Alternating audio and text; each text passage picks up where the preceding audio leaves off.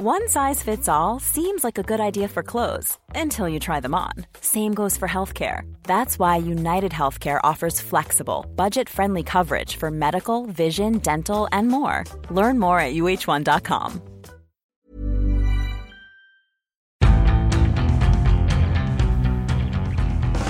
Hello, hello, and welcome, or should I say, welcome back to the Indie Football Podcast. My name is Ed Malyon, and I am here today for the return. How long is it since you've been in the studio, Miguel Delaney? Uh, I think four or five weeks. Four or five weeks. Uh, four or five weeks where we've been inundated with messages saying, "Where is Miguel? Please tell me he's never coming back." And then you're here. So, uh, what have you been doing?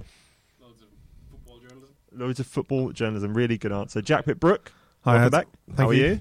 Uh, yeah, I'm very well, thanks. you? You've not been shirking as much as Miguel, so you have been here. I, haven't, I can't remember when I was last in here. Last, Last this is week, not as it? nice. No, la, la, au? Oh. contraire. Last last weekend's podcast, Miguel and I recorded from the rooftop of our hotel in Seville, and it was soundtracked by the clopping of horses' hooves on the cobbled street outside.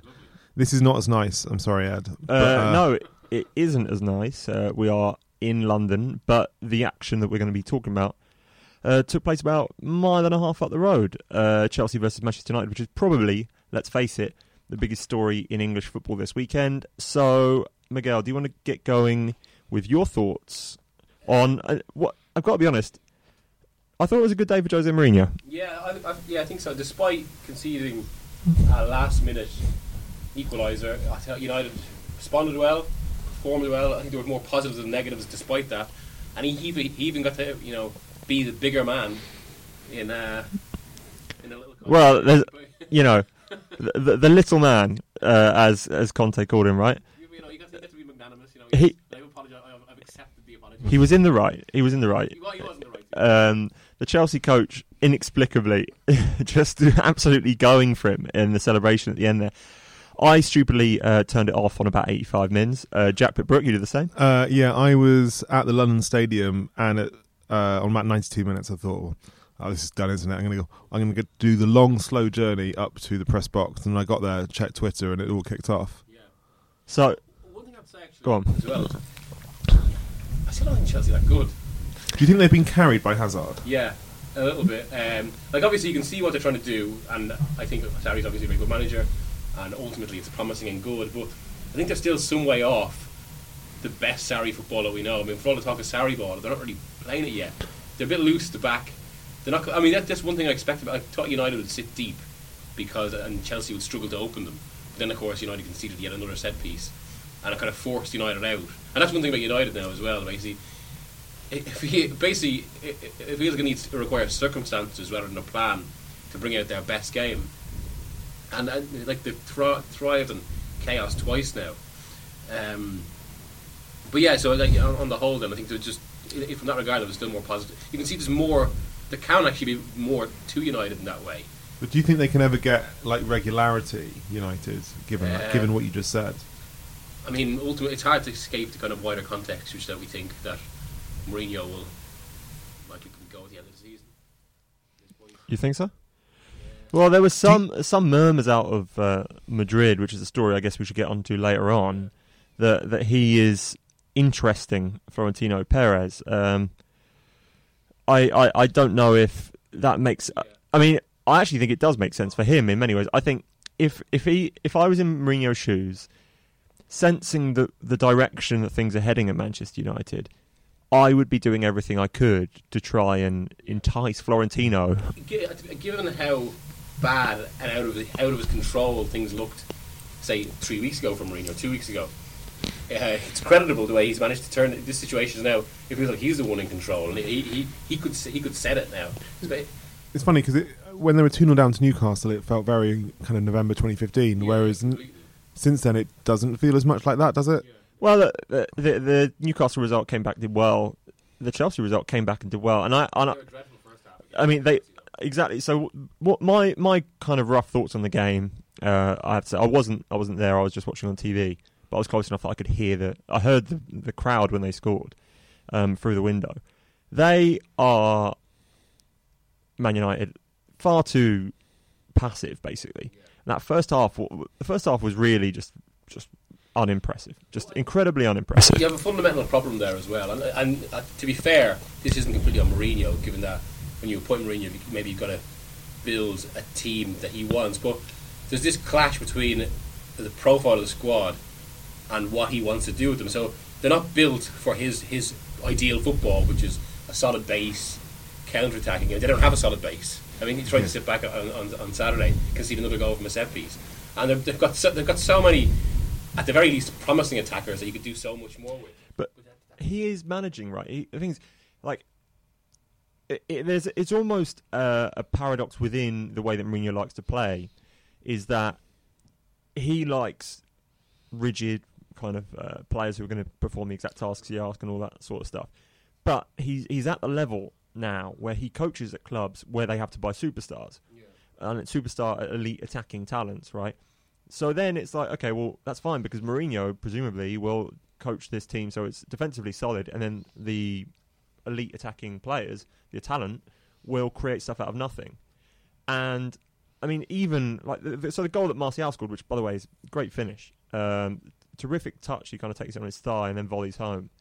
But I mean, that goal is is very agricultural, mm. really, isn't it? You know, it, it's kind of it's some long ball stuff and it's broken mm. play. Miguel, you you were talking about uh, Martial's positioning before the game and during the game. What did you make of what did you make of his role and his performance? I, mean, I suppose he's a player that needs that kind of freedom. I mean, I think this again comes back down to suppose how Mourinho manages and that the ultimate problem with someone like Martial is basically, and I think why he's had such difficulty with the same with Rashford.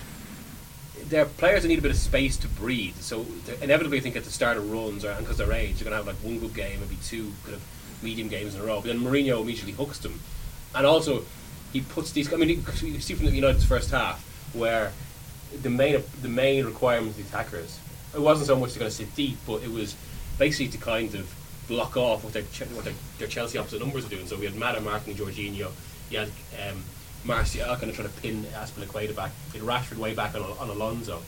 Um, then in the second half, when they had to chase the game, there's obviously more space, yeah. and also they're putting a Chelsea defence under pressure. That isn't that Chelsea it, it doesn't do well under pressure yet. Um, as good as some of those players like David Luiz are on the ball, um, and we saw what, Rashford, what Martial is capable of. That's a bit that's a bit football ease, isn't it? But what he's capable of. He justified his selection. do you think that we will?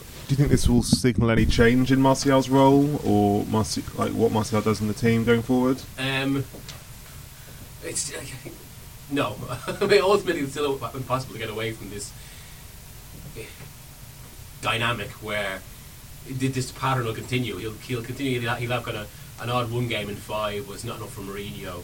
And mind you, that's two in a row now. To be fair, uh, if, he, if he can get a run of confidence, or get a run where he develops his confidence, you, you would hope we see the, the true Martial. But I'm just not sure how possible like, how possible it is. Bigger picture, do you still think United will continue to go kind of one step forward, two steps back? Um, or one step forward, one step back, rather. Yeah, maybe the next few months. Step forward and one back. oh, well, you, you, you think the general trend will be upwards? I, I think to be fair, for uh, let's be like on the morning of the Newcastle game, halftime of the Newcastle game, completely expected this. R.I.P. Yeah, this, this is over, and I think there, I mean we, do. We, I wouldn't be entirely sure it's down to any connection Mourinho has with the squad, but I think there is a credit deserved for everyone there that that's two responses they put in in really difficult circumstances in a row. And at Chelsea, say 2015-16, that just wouldn't happen. One thing I was thinking is, do, it, it, it does suggest that the United players have more, like individually and collectively, they have more pride in basically not being shit yeah, than yeah. that Chelsea team did three years ago, yeah. who were completely happy to debase themselves to get rid of the manager, as, as, they as, have been over the years. As well as, yeah, I, I, I think the, the relationship between you know, the United players and Mourinho, which is awkward, and not many of them particularly like him or, or, in, or have been enjoying the two years, especially because of how changeable his moods can be. Uh, but it's, it's just nowhere near how broken it was at Chelsea. Yeah. What uh, Chelsea going forward? Do you think? Do you think it's like a gelling issue, and in, in a few months' time they'll be better, or do you think that they need additions, especially in defence, to be able to make this sort of Anna, Anna's number nine to no, be able to make this work? I, I, think I think they can. Well, Morata's a problem. I, I think that was the most obvious thing from watching them is if they had a striker, yeah. if they if they had a goal scorer, because uh, you look at who did well for Napoli under Sarri, having Higuain, who's just a finisher, he, and he's just a finisher. But because they play so much of their game in the opposition half, and because they have the ball and they, they create these chances where you just need a guy who's just going to snap it home. Morata is not that guy. Like he's he, he's not looked like that guy at all. You'd rather have almost like um, it's a bit like when Spain were kind of choosing between Morata and Paco Alcácer. You'd much rather have a, have a Paco than a Morata in this spot, right? Yeah, yeah. I mean, and it's, it's so frustrating, Morata, because basically he's got everything, bar the mentality, it seems, because he, he's really talented. Um, I, I did hear, I just talking to someone connected to Chelsea since then, basically saying that a lot of the talk around the club is now that know, he looks almost worse than Torres was when he went, he went there. Like, just, it's, it's that bad. But without the excuse of like burnout. Yeah, that- Imagine he's like Torres at the age of 23. Yeah, exactly, exactly. I mean, Torres had played so much football by then, and really it was that it was that injury at Liverpool before, when, he, when he tried to get himself fit for the World Cup. Yeah. he, he never felt the same after that. Morata reminds me a little of Andre Gomes when he went to Barcelona or something, or a player who just they look like they they there is not I can see no way in which they get it back without leaving the club and leaving the club, change, go somewhere else, go somewhere where you're going to be happier. Like it doesn't look like it's going to work. Is he actually suited to being the sub he was at Real Madrid? Because it's just less pressure. I mean, it means it, it, 'cause it flips the situation rather than being the player who all the onus is on, and he's expected to do it. He's someone then. It- It's the reverse where he comes on and you know if he gets something, it's a bonus, or he or he saves them rather than kind of you know. Always, Even when he was at Juve, he was he was like the, there wasn't that much onus on him. They always had like Yeah. There were always Tevez, other- other Tevez guys, Llorente, yeah. other other more experienced centre forwards who Yeah. could be the main man. Yeah. I think he'd be interesting. I think he'd be interesting if you were playing. You know, we, we're seeing more teams play almost like a 4 4 2, where you've got like the split strikers. I think we talked about it a couple of weeks ago on the podcast, where, um, you know, like Lucas Moura playing with Harry Kane is basically like a Sheringham was back in the day. And I think Morata's role is probably that. He's really good at linking up, dropping dropping in and linking up. He's good at, you know, he's good with the ball at his feet, but he just doesn't seem to have any sort of then like when the ball comes to him, he doesn't ever seem to be like kind of thinking, how can I turn towards goal? Yeah. Like, you never see him kind of like uh, when a player gets a ball in the positions he gets it, which is often within like three four yards of the penalty area, back to goal. How many times do you see him try and roll the defender? Which is, which I think is a basic basic Never. element of, of the role he's playing. Is is the the defender has to be scared that you're going to try and go beyond him, and, and a lot of that's just uh, how you use your body. And like we've seen a lot of strikers who are very very good at that. I mean, Diego Costa was an absolute genius at it, where you put your body between the defender and the ball, and if you feel like you've got that solid base and you've got the defender, then when the ball comes, you can either let it roll right or you can let it roll left. They have to be scared that you're going to go in behind to allow you to then actually cut back and, and maybe just think the ball, lay the ball off to someone. If they're not afraid of penetration, uh, if I can't remember if they're not afraid, if they're not afraid you're going to go beyond them, if they're not, if they're not afraid you're going to go beyond them, then it's like it's too one dimensional. So with Morata, he's playing with his back to goal, but with no He doesn't look like he wants to score point. goals, does he? He doesn't Yeah. look like he wants to get in the box. He- he And that's, he, he reminds me of the legend, Big Vinny Anson, where he, like, the- who's, I mean, with all due respect, the worst striker I've ever seen, uh, and not someone who ever looked like he wanted to score a goal. Like he just, he would always be someone. He would always, he would never get in the box. He would never make runs. He would always come short, lay the ball off. Would never turn and run in behind. I, I was just, it, there is kind of an interesting dynamic there. I was just thinking, as Ed was saying it, about his confidence. Before, when Morata was meant to go to either United or Chelsea that summer, I did a piece where I spoke to a lot of people who knew him in his background. And I talked about the type of character he was and that. And if you think about it, I mean, to get to this level of football, you need a fairly fierce mental resilience to, to get past all the various barriers. As well as that, he's obviously he, he made his name as a striker. He used to kind of score goals at that level. So, where where does the switch come in? How, how Right, but is is he not the sort of kid who's the equivalent of like, uh, you know, someone who's just just born born rich, just just had everything in life, just got parachuted into. Oh, I went to work with his dad in, dad's investment Oh, bank. Now has like two hundred grand, whatever. I'm looking at this guy and I'm, I'm saying, came through the Real Madrid academy. First move from Real Madrid, uh, having basically played a, a sub role, was to Juve goes back to Real Madrid, gets flogged for an absolute fortune to Chelsea. You know, I guess it's one of those things where, like, where where has his hard test come? Like, it's not like he, he had three seasons on loan at Alaves or anything. Even in the Madrid academy, he will have had to. He would basically have been selected over hundreds of other boys, yeah, won't he? Every year because talent's not the issue. There's no talent gap there, really. yeah, I mean, he's clearly phenomenally talented. Like even just like his, his first touch is excellent. You know, Yeah, yeah, yeah. that's the thing is you can see how good a player he is, how good a footballer he is. But yeah, it, it's almost like sometimes you see a player with, with a clear mental block. Um, I, I remember seeing Patrick Bamford a couple of years ago and thinking like, God, that guy needs to go somewhere else. And you know, it happens in, in different positions as well. Uh, say Andre Gomes at Barcelona needed to get out. Uh, Alex McCarthy um, is another one in goal, and I think Morata is, is that. I think Chelsea with, you know, I, I was getting a tra- I was actually getting a train from uh, Fulham Broadway pretty soon after the Chelsea game, and there were a lot of fans obviously on there, and, and I heard the name Lewandowski four times just out of the blue. If they had someone like Lewandowski, this team would be completely different. By the way, although he was crap last time I saw him for Bayern. I saw a friend of the podcast, Duncan Alexander. Um, Great man. He, uh, he put a, he put some tweet up uh, yesterday with the amount of clear cut chances that Chelsea have given up compared, Oh, yeah, compared yeah. to Liverpool and, and, and City. So that there has been a, a, a bit of luck Mm. where they are. Yeah, I think I think Well, Kepa's played well actually. I mean, no one's really talked about it, and he was very expensive, but he's a good goalkeeper. Uh, I was at Sarri's press conference on Friday and he was asked about Morata. And I think when a lot of managers say this, it's a line. I don't think it's a line with Sarri. I think it's pretty true. Because I'm not, I'm not thinking about the market now because he is focused on basically just training work, which is why I'd have hope for Chelsea. But I think they're some way off. What do you? Sorry, just back to Morata. What what sort of what do you think Morata needs needs to do? Do you think it is beyond hope that he could work at Chelsea, or do you think he needs to go to a different environment, a less challenging maybe, environment? maybe because I mean you would maybe give him a few a few more months under Sarri, maybe just because because of what he's trying to do, and you never know, might click at some point. But yeah, it, it does feel as if it's one of those you just need the change. Um, play- players don't recover unless. unless they're And and the thing with someone like Morata is like if you so if you're Chelsea, I how much they spent seven mil euros or something like that. Uh, so you're trying to get as much of that investment back as you can.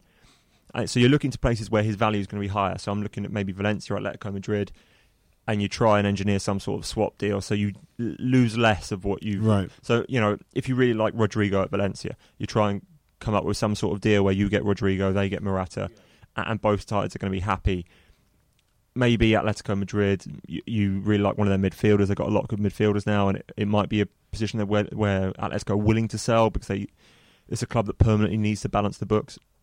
So yeah, if you can get a Saul, if you can get, I mean, I doubt you can get Rodri, but or Koke or, or any of those lads in there, Thomas Partey even. This is like the sort of deal I'd try and engineer because I, otherwise you're going to make a huge loss on Morata.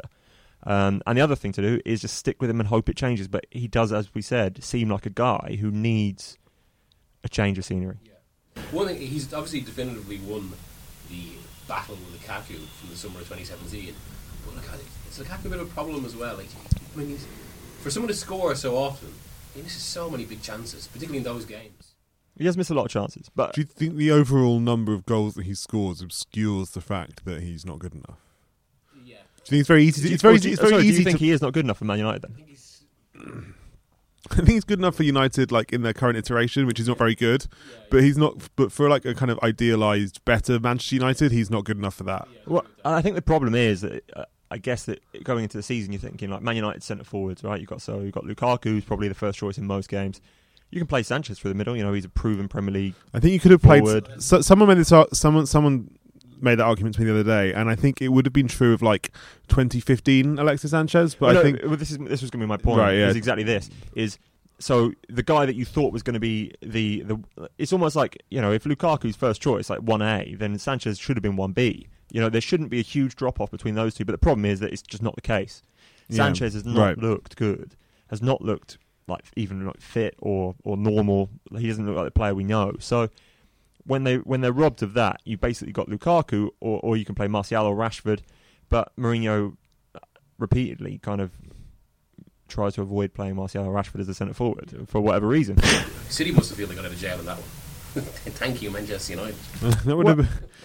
I mean, That would be a good piece, wouldn't it? The kind of He'd still- alternative I- history of City signing Sanchez, Sanchez being rubbish, Sanchez tanking that City team like like Rodney Marsh in 1975, and um, he'd just be on the bench though, wouldn't they? They'd just be playing Foden and whoever, you know. Well, yeah, yeah, yeah. Pep wouldn't have indulged him. As, I mean, No. because even in, in 09 10 with Barca, how quickly you realise Zlatan doesn't suit his team.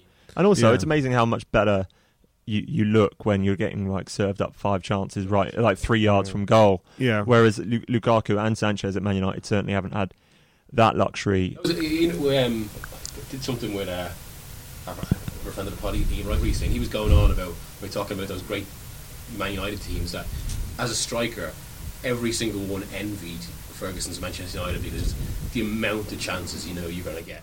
Van Nistelrooy. I mean, I, you know, I know he was great at getting into the right positions and stuff, but they were always putting the chances there for him to score. Um, and, and it's the same, like even like when we had Berbatov and players like that. You know, Berbatov is much a creator, I guess, as well. But it, it is true. You kind of look at that. If you were a centre forward, you'd love to play for Manchester City right now, like because of the amount of chances you're getting served up. Playing for Liverpool would be different because you've got to kind of work so hard to get them. If you're a lazy, lazy centre forward like myself, um, then then you'd want to do that. Um, anything else you want to say on Man United? Chelsea, which as I say, I, I thought it was a good day for Mourinho. I thought United in the second half were by miles the better team, but Chelsea Yeah. just didn't come out for the second half. Um, and yeah, it's two fight back wins that. Yeah, I think Gary Gary Neville said um, before the Chelsea equaliser. Actually, Gary Neville said, you know, this puts to bed all talk of, of, of the dressing room not fighting for the manager, which I, I I never think you can draw that exact conclusion, especially because what if Chelsea come back and scored two at that point, you know? But there is um, certainly enough fight in this Manchester United team to suggest that they're not going to fall away and die right now. One, that I was thinking of this even yesterday, where, uh, uh, watching Everton Palace, but and maybe this, this is for, for a, a media publication that is obviously telling interesting stories. Is the Premier League already? If I, I, it feels like the table's a bit set because I think Tell, tell me, tell me, tell me Do, how do your you table think the table's down. like fro- is sorted already? City will win by about ten points. I don't think Liverpool will be good, but I ultimately don't think they have enough about them to sustain it for a season. Uh, they'll, they'll finish second. Uh, Spurs third, Chelsea fourth. Uh, I think United will get back together, but maybe still fifth or sixth. I don't think Arsenal are good enough yet top four. United are still seven points off No, which, is- which is in, in, I mean, actually, Lilian Liam told to me, who's uh, ESPN's Chelsea correspondent. Yeah, he was he was saying like he made the point last season. Chelsea had that dip, got, got uh, fell off by about that much, and just could never recover it. It was just too much to make up. Especially because you, you don't just need one team to slip; you need two. Yeah. Well, the thing is, City and Liverpool as well. City and Liverpool are just going to keep winning games. Uh, neither of them have, have lost yet. Chelsea still haven't lost. Of Spurs, Spurs have a really good um, Spurs, yeah. reliability about. Can we Well, Spurs have won as many games Tottenham? as Man City and Liverpool, right? Yeah. Tottenham have been really good. They've won four in a row in the league. They've won seven out of nine. Oh, of course, you were at Spurs West I Ham. was. I. w- It was a really bad game. I can say. I can say that now. It was. Um, it was really boring. Um, it was also really bad atmosphere. Like tho- that is traditionally a really good Should game be a big game, yeah. because the two sets of fans absolutely hate each other, and it's usually on TV. And I remember there was. I remember going to a brilliant one in. Um, it's almost a bubble game. Usually, there was one, in, yeah. There was one in 2012-13 when Tottenham won three two and Bale scored from thirty yards in the last minute. That was brilliant. There was one in yeah 2015 in 2015-16 I think when uh, West Ham won one 0 at Upton Park. It was the last one of that game at Upton Park, and there was only like three or four games left at Upton Park. Uh, and it was when Spurs were really going for the title. And West, it was one of those like Bilic West Ham performances where everyone Mm. played above themselves. There was one last year, I think, where I think West Ham won 1 0 last season. No, what, they won 1 0 as well in 2016 17. Lanzini, Lanzini scored, and that killed the, the second Tottenham title challenge. Uh, I can't actually remember what happened in that game last season. There was also the one at White Hart Lane where Ravel Morrison scored. What was the one where Spurs got two late goals? When it was like they were in a bit of a, a tricky patch. Oh yeah, I think I was that last year. I'm not. I'm not sure. Listing every West Ham Tottenham game from the last uh, six years is, is great audio. well, I don't know. Let's give it a go. But, but Tell- tell us more about Saturday. Well, unfortunately, that that listing those games would be better than an in-depth discussion Saturday because Saturday was rubbish. Like there was no, I think maybe because it was Saturday three o'clock, there wasn't much tension. Um, West Ham, Spurs deserve it.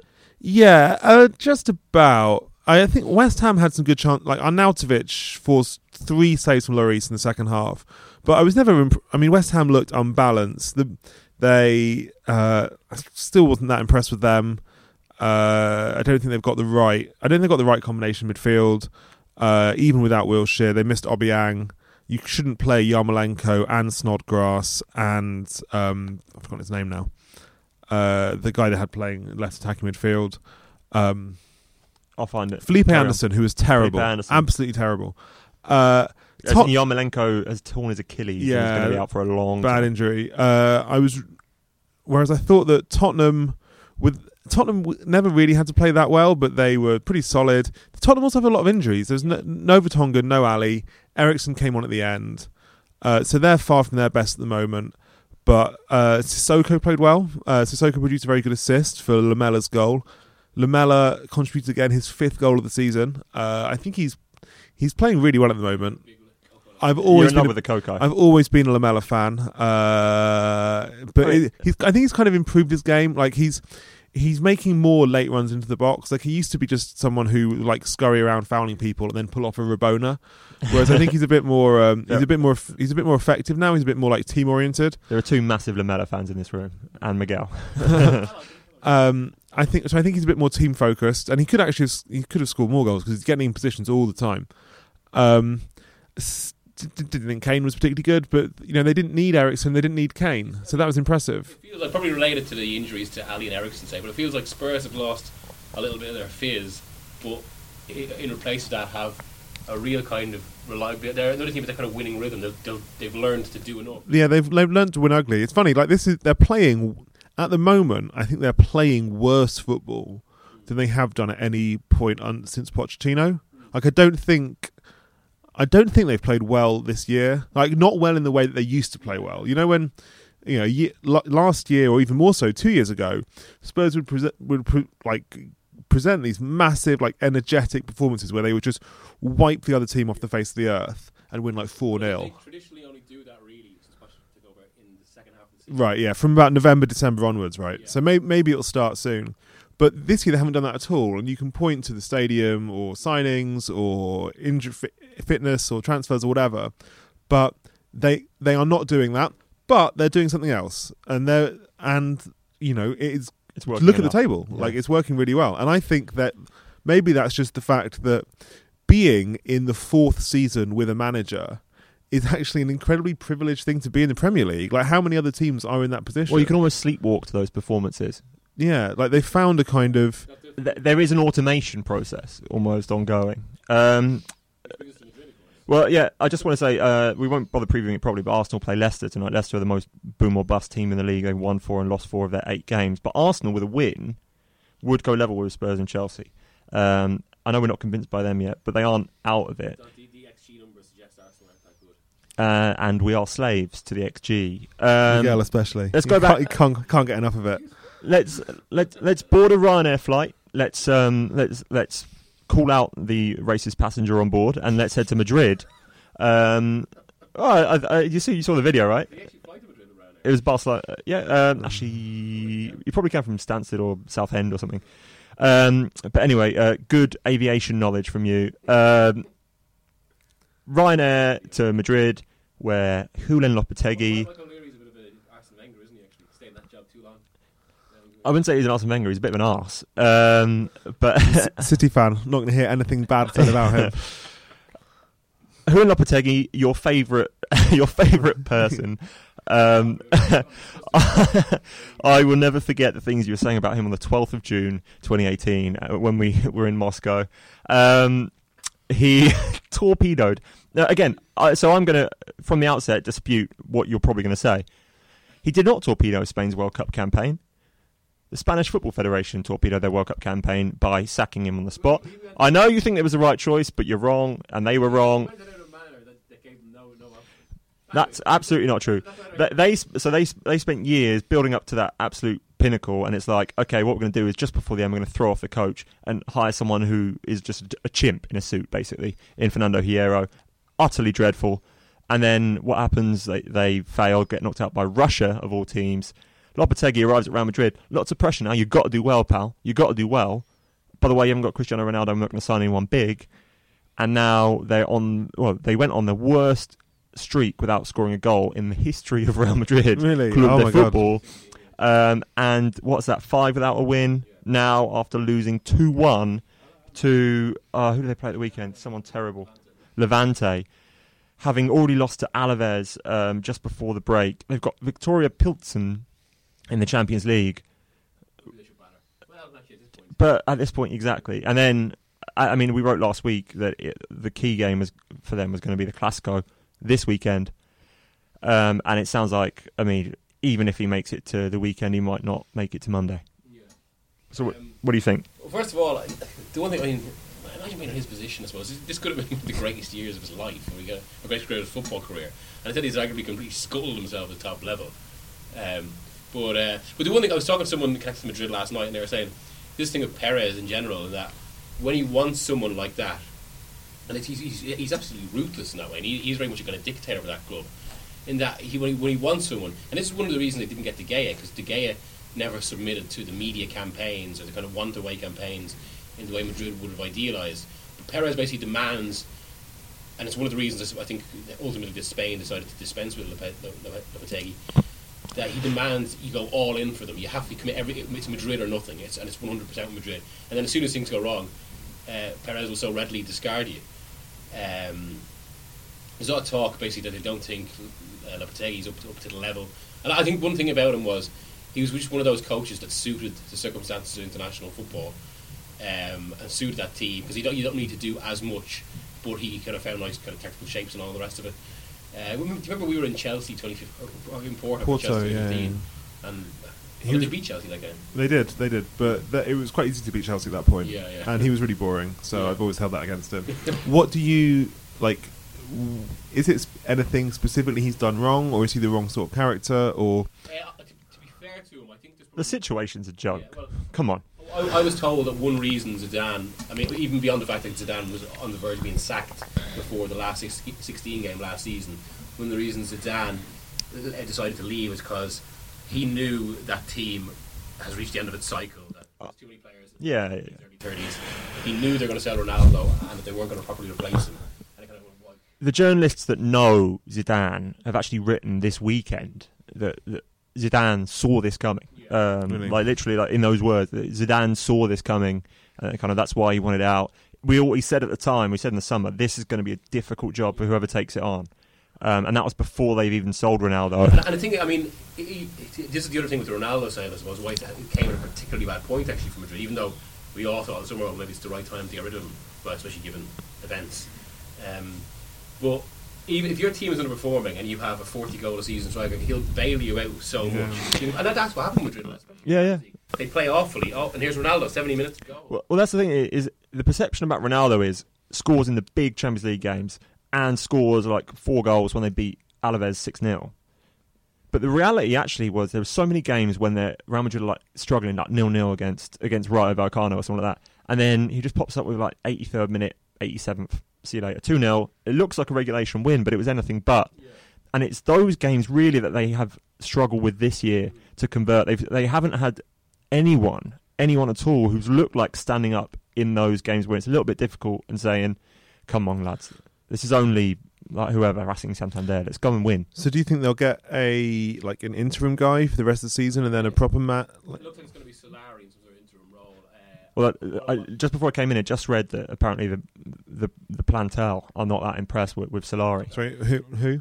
Uh, the squad, the squad. Uh, Santiago Solari is the current second team coach. there's a few things there, and as, as you will read in, today, in the Independent today, uh, there, a few of them w- want Conte and Perez interested, but Conte would want more than a year contract. Mhm. What, they, what they give, because ultimately Madrid will want to go back in for Pochettino. Um, with the Mourinho thing, I've Perez would be intrigued. We'll come back to what you're saying about the squad. That he will basically Perez will put any decision before the key members of the squad, and there's absolutely no chance that Sergio Ramos is going. So, Yeah. so Mourinho. you think Ramos would veto Mourinho. the return of Mourinho? Yeah, yeah. I, I still think uh, my gut. I think I think they'll get Conte. Just- I, it, it just seems too perfect for Conte. Like Conte just needs to get on the phone to Chelsea, sort out your severance, and then Well, like, isn't he being paid a salary rather than getting a severance? you know he he is, but like you've already got a load of money. This is the opportunity to go and manage Real Madrid. Like it's uh, I know it's I know it's not the usual Real Madrid job. However, he's a very good coach, Conte, and I think yeah, yeah, legit. Um, so if I was Conte, I'd go and get it sorted. I know Milan are sniffing around him now because um, Gattuso still a lot of question marks over if he's any good. Do you? Sorry. Sorry, do you think getting Conte would preclude them getting being in the mix with Pochettino? um, depends on the sort of deal they get with uh, with Conte, I suppose. And, and then you've got the other side, Spurs. Yeah. Spurs can be really difficult. And again, if you know, if if Mourinho did go at the end of this season or, or whatever, then I guess Manchester United would, would push hard for him. Um, Quite a nice situation there for Pochettino. But he is ultimately Ed Woodward's ideal choice. He's Florentino Perez's ideal choice. I mean, that's that's that's a, nice situation to be in two the two what two the three biggest clubs in the world. Right, absolutely. Desperate. but but that's the work he's done. Um, and after the break, we will discuss uh, some Champions League stuff ahead of uh, quite a big week. One size fits all seems like a good idea for clothes until you try them on. Same goes for healthcare. That's why United Healthcare offers flexible, budget friendly coverage for medical, vision, dental, and more. Learn more at uhone.com. I'm Sandra, and I'm just the professional your small business was looking for. But you didn't hire me because you didn't use LinkedIn jobs. LinkedIn has professionals you can't find anywhere else, including those who aren't actively looking for a new job but might be open to the perfect role, like me. In a given month, over 70% of LinkedIn users don't visit other leading job sites. So if you're not looking on LinkedIn, you'll miss out on great candidates like Sandra. Start hiring professionals like a professional. Post your free job on linkedin.com/people today. Welcome back. Uh, another thrilling advert to uh, keep you engrossed in the Indie Football Podcast. In part two today, we will be discussing the Champions League because it is the greatest football competition on earth, Miguel. From the last 16 on. Although it's actually been, has been a good group stage this year. Yeah, I think so far. So where are you? Where are you going this week? What's the What's the plan? to uh, Old Trafford tomorrow, or today, for uh, Ronaldo's return. Manchester United Juventus, the biggest game of the week in the Champions League, probably. And, and for reasons, for I suppose reasons that people didn't expect either, given this story that we can't avoid. Well, so uh, we can't avoid it, so let's talk about it. Um, do try not to say anything that's going to get us sued in the meantime. Um, what I, I, what I think what I think um, is important here is I think Man United were a little bit tone deaf in in still trying to sell this as Ronaldo's return, even after uh, all the stuff. That, no, no, no. Fair enough. I mean, but that isn't really a competition. Um, Juve about as tone deaf as you get. I mean, them and the Portuguese prime minister, or is it Portuguese prime minister or president? I never remember which one. One of them said something terrible. I think everyone else. I mean, we've seen the sponsors who are all um, deeply concerned, disheartened. Um, their direct quotes: Nike, EA Sports, all of the usual Ronaldo sponsors that have kind of invested a lot of money in basically been attached to his image are now concerned about what that might mean for them. Uh, so the Las Vegas police have reopened their investigation into allegations made by Kathryn Mayorga over an incident in 2009. Um, she alleges numerous things, um, including uh, sexual assault, battery, and he still vehemently denies them. And this hangs over him as he heads back to Old Trafford, Miguel. What I- I think we were expecting him to go back and there to be an incredible ovation for him. I still get the impression that will probably happen, I, I think so as well. and it might just leave a sour taste in the mouth. The, the one thing about stories like this, I suppose, and maybe public perception, ultimately, regardless of the details that we have, it hasn't gone to court.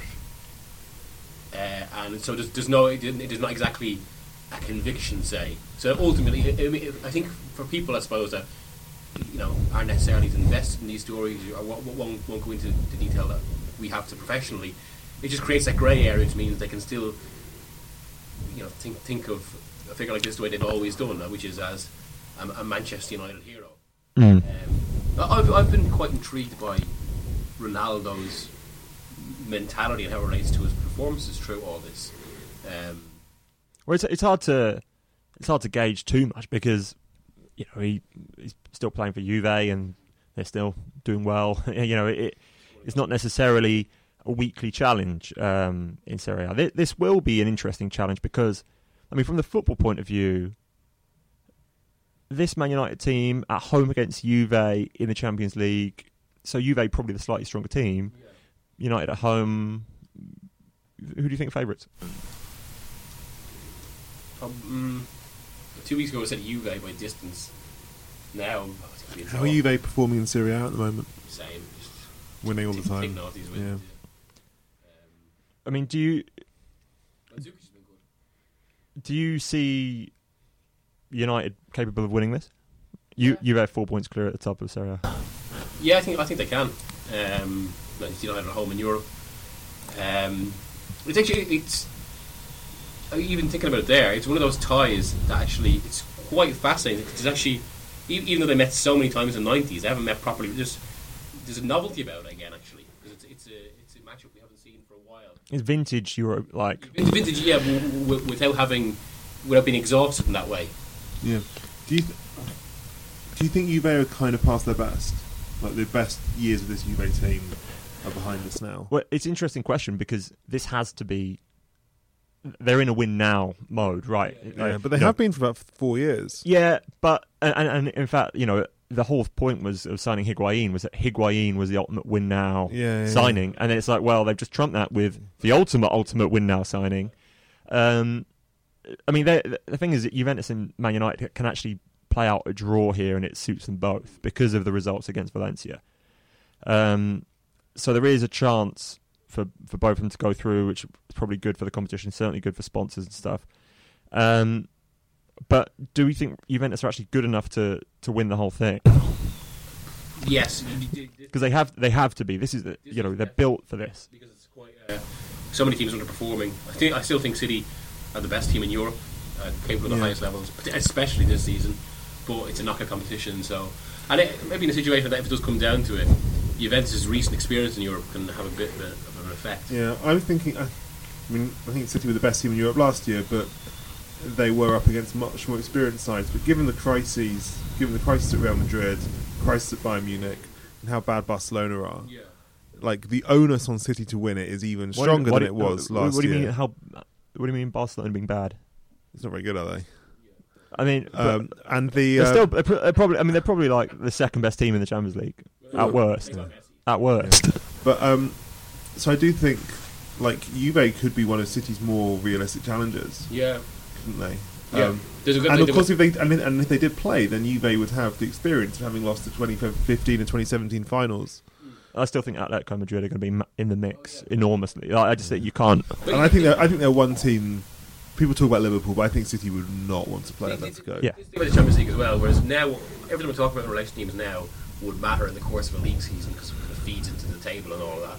But with the Champions League, what we're saying now could be completely irrelevant when it actually means something in March. Right, yeah. Yeah, for because sure. like Ba- Barca, Bayern, Real Madrid, they'll kill, I mean, not Barca, but Bayern and Real Madrid could have better managers. Yeah. And then in six months' time, they could be really good. Like, how often do bad teams win the Champions League? Like, quite Bayern, a lot. Bayern are actually. sticking by the manager. Uh, they said they're going to stick by Niko Kovac. Uh, I mean, you presumably you saw the absolute ludicrous stuff that Uli Hoeneß came out with uh, the other day, suggesting that he was going to sue some media for um, some uh, fairly well justified criticism of Manuel Neuer, who's been rubbish so far this season.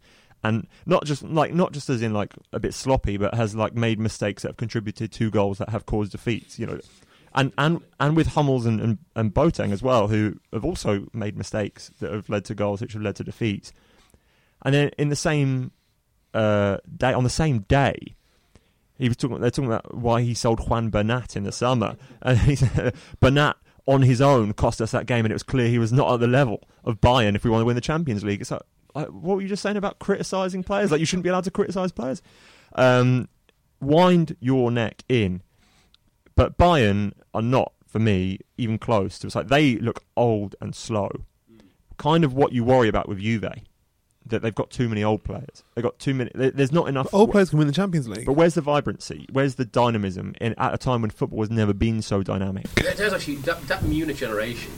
Okay, they won a World Cup, obviously, but in terms of the club game, should they regret not winning? wh- wh- Whatever the, the debate about Pep Guardiola there, but that generation. yeah. Won, There've been so many Champions times. Yeah. To have only won one Champions League in this decade Mm. Is incredible because every year they get to the semi-finals. They should have won it with Pep. I always look at them on paper and think these guys are going to win. They, they've got great players in every position, and they always screw up. They always end up losing in like hilarious circumstances in the semis.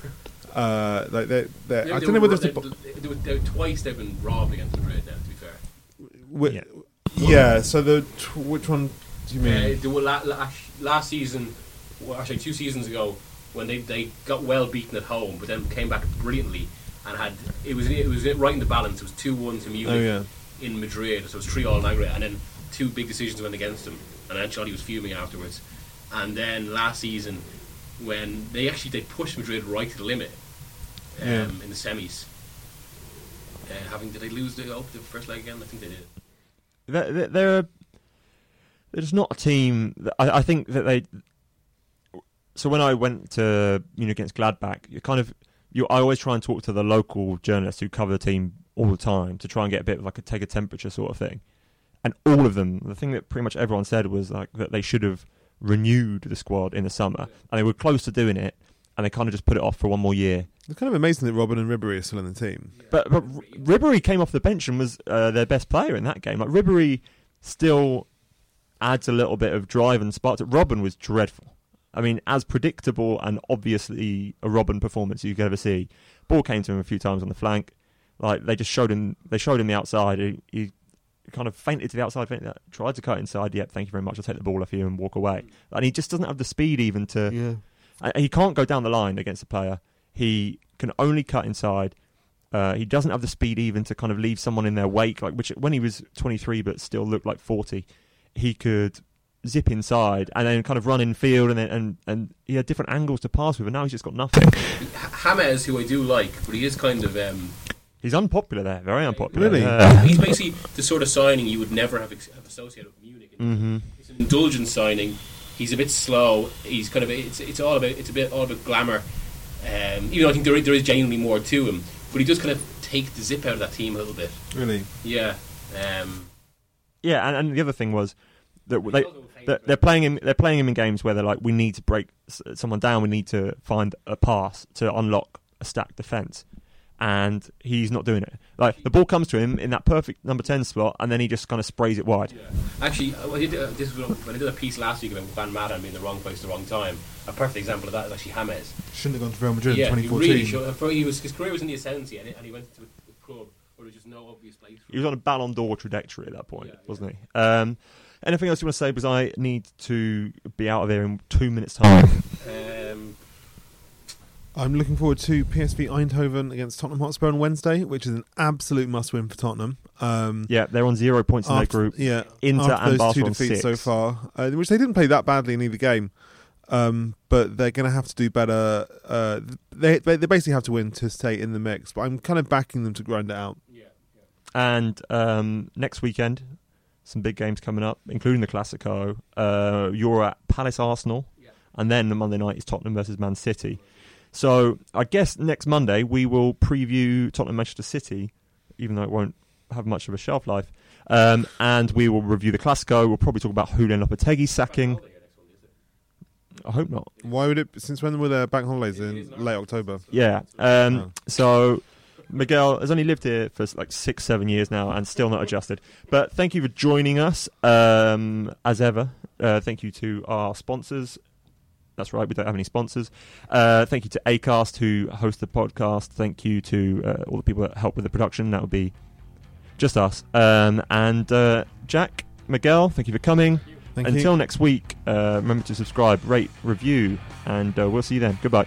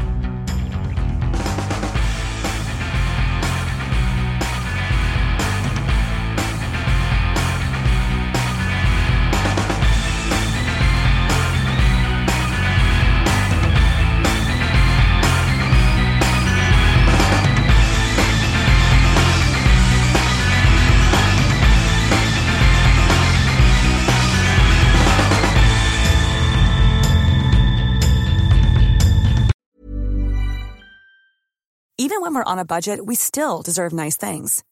Quince is a place to scoop up stunning high-end goods for 50 to 80% less than similar brands. They have buttery soft cashmere sweaters starting at $50, luxurious Italian leather bags, and so much more. Plus, Quince only works with factories that use safe, ethical, and responsible manufacturing. Get the high-end goods you'll love without the high price tag with Quince. Go to quince.com/style for free shipping and 365-day returns.